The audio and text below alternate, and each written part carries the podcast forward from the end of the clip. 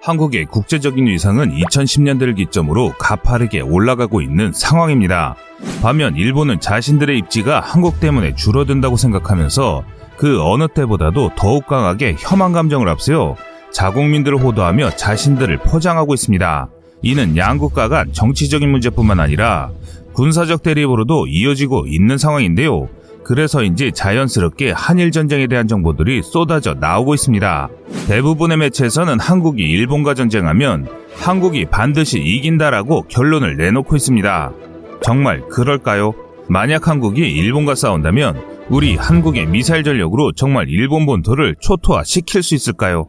과연 전쟁이 재래식 미사일 하나만으로 종결될까 하는 의문이 드는데요. 이처럼 미사일 전력으로 전쟁이 끝난다면 세계 최강의 미사일 전력을 보유한 미국은 어느 나라부터도 반드시 승리를 장담해야 합니다. 하지만 현실은 그렇지 않은데요. 베트남 전쟁이나 아프간 전쟁 등 뜻하지 않게 고배를 마신 적도 수차례 있을 정도입니다. 쉽게 말해 국가 간 전쟁은 한 가지 전력으로만 종결되지 않는다는 것이죠. 그래서 준비했습니다. 오늘은 다른 매체에서 다루지 못했던 양국가 간 현실적인 전력을 통한 한일 전쟁에 대해 알아보겠습니다.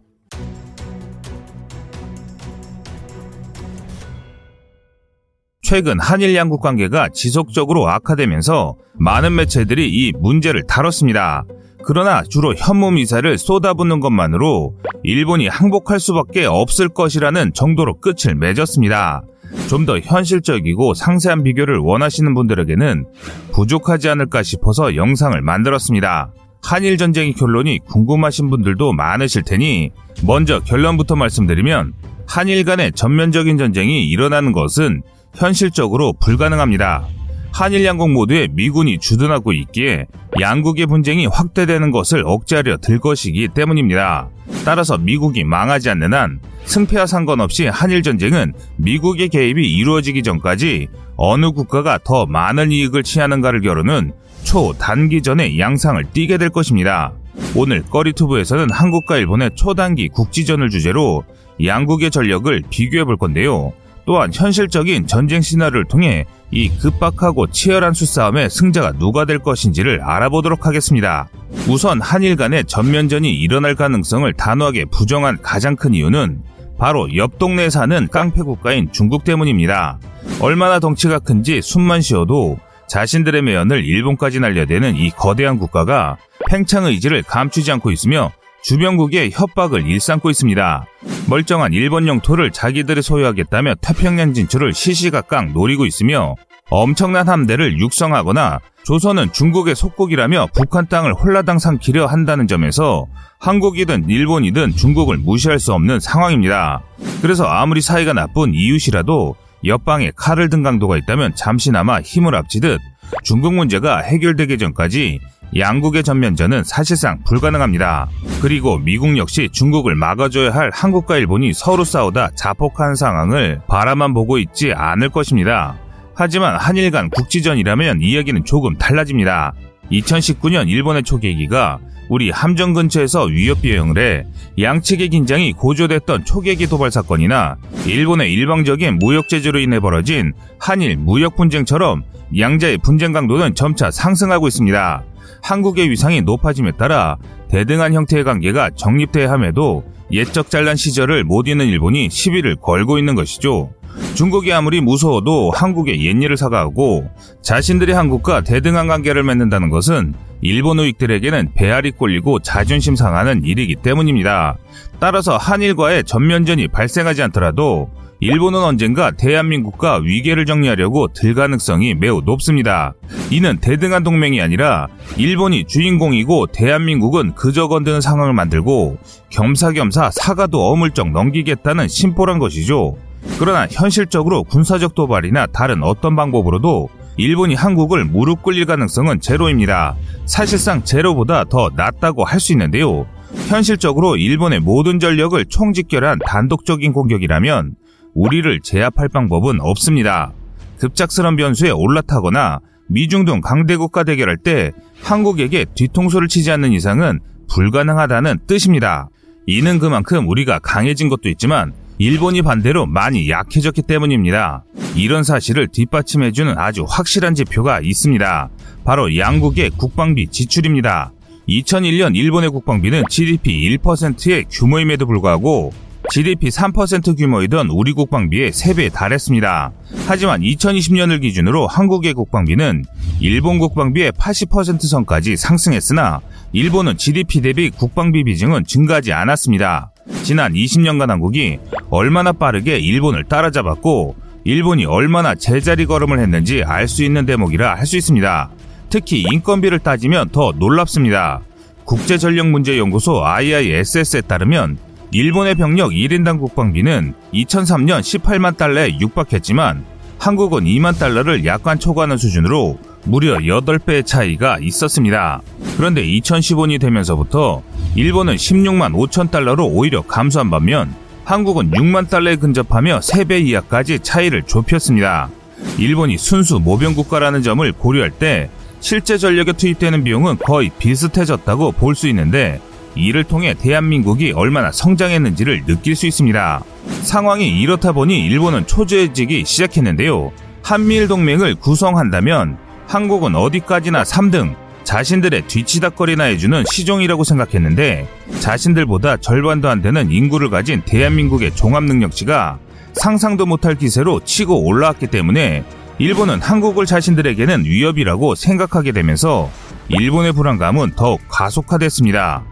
이뿐만 아니라 미국 역시 이렇게 성장한 한국을 일본과 대등한 선에 놓다 보니 한국에 사과할 것과 갚아할 것이 많은 일본으로서는 어떻게든 한국을 누르지 못하면 한국의 고개를 숙여야 한다는 위기감이 퍼지게 된 것입니다.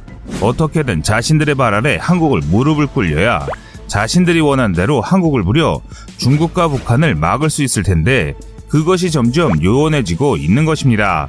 일본 우익들은 한국의 성장세를 누르고 싶지만 누를 방법이 없다는 사실을 깨달으면서 혐한이라는 다른 꼼수를 부리게 되는데요. 자민당을 중심으로 한 일본 보수 우익으로서는 이러한 판세를 깨야 한국의 기세를 잠재우고 길들일 수 있다고 보는 것 같습니다. 일본의 인구는 한국의 두 배를 상회하며 그 경제력 역시 아직 우리보다는 높은 것이 사실입니다. 그래서 일본은 이런 강점들을 이용해 한국의 길을 꺾으려는 것이죠. 그 대표적인 사례가 한일 무역 분쟁이었습니다. 하지만 이런 극단적인 방법은 결국 실패했는데요. 역사 분쟁으로 국한되던 한일 간 정치 이슈를 경제로 확장했음에도 이렇다 할 방법을 찾지 못하니 자민당 정권으로서는 좀 더 자극적이고 극단적인 수단을 고려할 수밖에 없었는데 그것이 바로 군사적 도발인 것입니다. 최근 일본이 대마도에 전자전 부대를 배치하며 많은 논란이 일었습니다. 이유는 중국과 북한을 감시한다고 주장했지만 누가 보더라도 한국을 노리는 배치로 보일 수밖에 없기 때문입니다. 일본은 규슈와 오키나와로 이어지는 감시 정찰 체계를 정비하며 그 끝선으로 북한을 감시할 수 있는 대마도에 전자전 부대를 배치했다고 밝혔습니다. 대마도를 통해 북한을 감시하겠다는 말은 한반도 전체를 감시하겠다는 것과 다를 바 없는데요. 그런데 어이없게도 대한민국은 대상이 아니라고 하는 것은 손바닥으로 하늘을 가리는 것과 같은 거짓말이란 것이죠. 일본 정부가 논란이 일어날 것이 뻔함에도 대마도에 전자전 부대를 배치한 것은 그만큼 우리의 힘이 자신들에게는 경계할 수준에 도달했다는 의미입니다. 동시에 한일 간 국지전이나 분쟁이 일어날 때 가장 불리한 지역의 방어를 개선하겠다는 의도가 있다고 보여집니다. 대한민국이나 일본은 모든 전력을 양국에 집중하는 것은 한계가 있는데 양국 모두 정확한 주적이 존재하기 때문입니다. 우리 국군의 주적은 대한민국을 위협하는 모든 국가나 단체입니다. 이는 2018년 주적 개념이 북한에서 동북아 전체로 확장된 개념입니다. 하지만 가장 경계하는 나라는 북한입니다. 설사 북한과의 평화 상태가 이루어지더라도 급변 사태에 따른 중국의 개입이나 북한 정권 붕괴 등 다양한 상황에 대비해야 하는데요.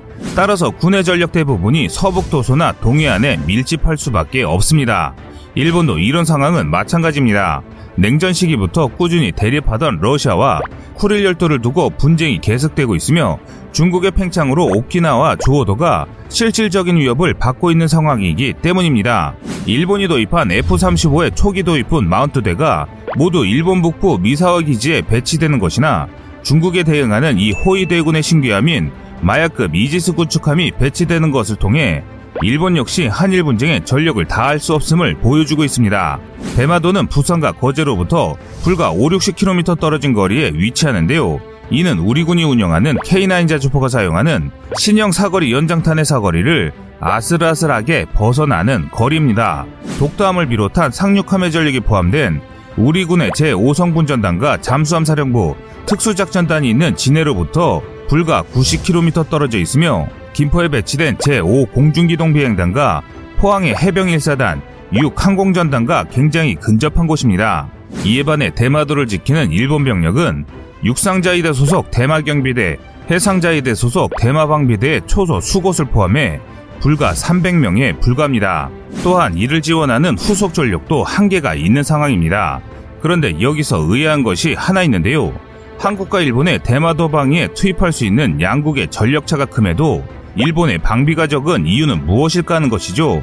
아무리 양국이 미국과 동맹을 맺은 우호국이라 하더라도 국경 방어 병력이라기엔 너무 초라한 병력 배치인데요. 이는 대한민국의 국방 예산이 장기적으로 일본을 뛰어넘을 것이 예정될 정도로 강화되는 반면 일본의 방위 역량은 한계에 부딪혔다는 방증입니다. 2026년을 기점으로 한국의 국방비는 일본을 초월할 것으로 보입니다. 우리 국방비의 3할이 전력 개선비라는 점을 고려할 때 새로운 무기 체계에 투자하는 예산 규모는 완전히 역전될 것으로 보입니다. 그런데 일본은 점점 낙후되고 방위비 역시 감당하기 어려운 실정에 놓여 있습니다. 그러다 보니 자신들의 최전방인 대마도마저 방어하기 힘들어지는 것입니다. 그런데 이 대마도가 매우 중요한 것이 한일 전쟁이 일어나면 이곳이 대한민국 남벌의 첫 시작지이며 전략 요충지로 변하기 때문인데요. 그런데 일본은 아직 이 대마도가 왜 중요한지를 깨닫지 못하는 것 같습니다. 반면 한국은 대마도를 얼마나 빨리 점령하느냐에 따라 일본의 본토까지 노려볼 수 있는 발판을 마련하게 됩니다. 시청자님들의 현명한 의견을 댓글로 남겨주시기 바랍니다. 여러분들의 좋은 의견이 좋은 영상을 만드는데 많은 힘이 됩니다. 이상 꺼리투브였습니다.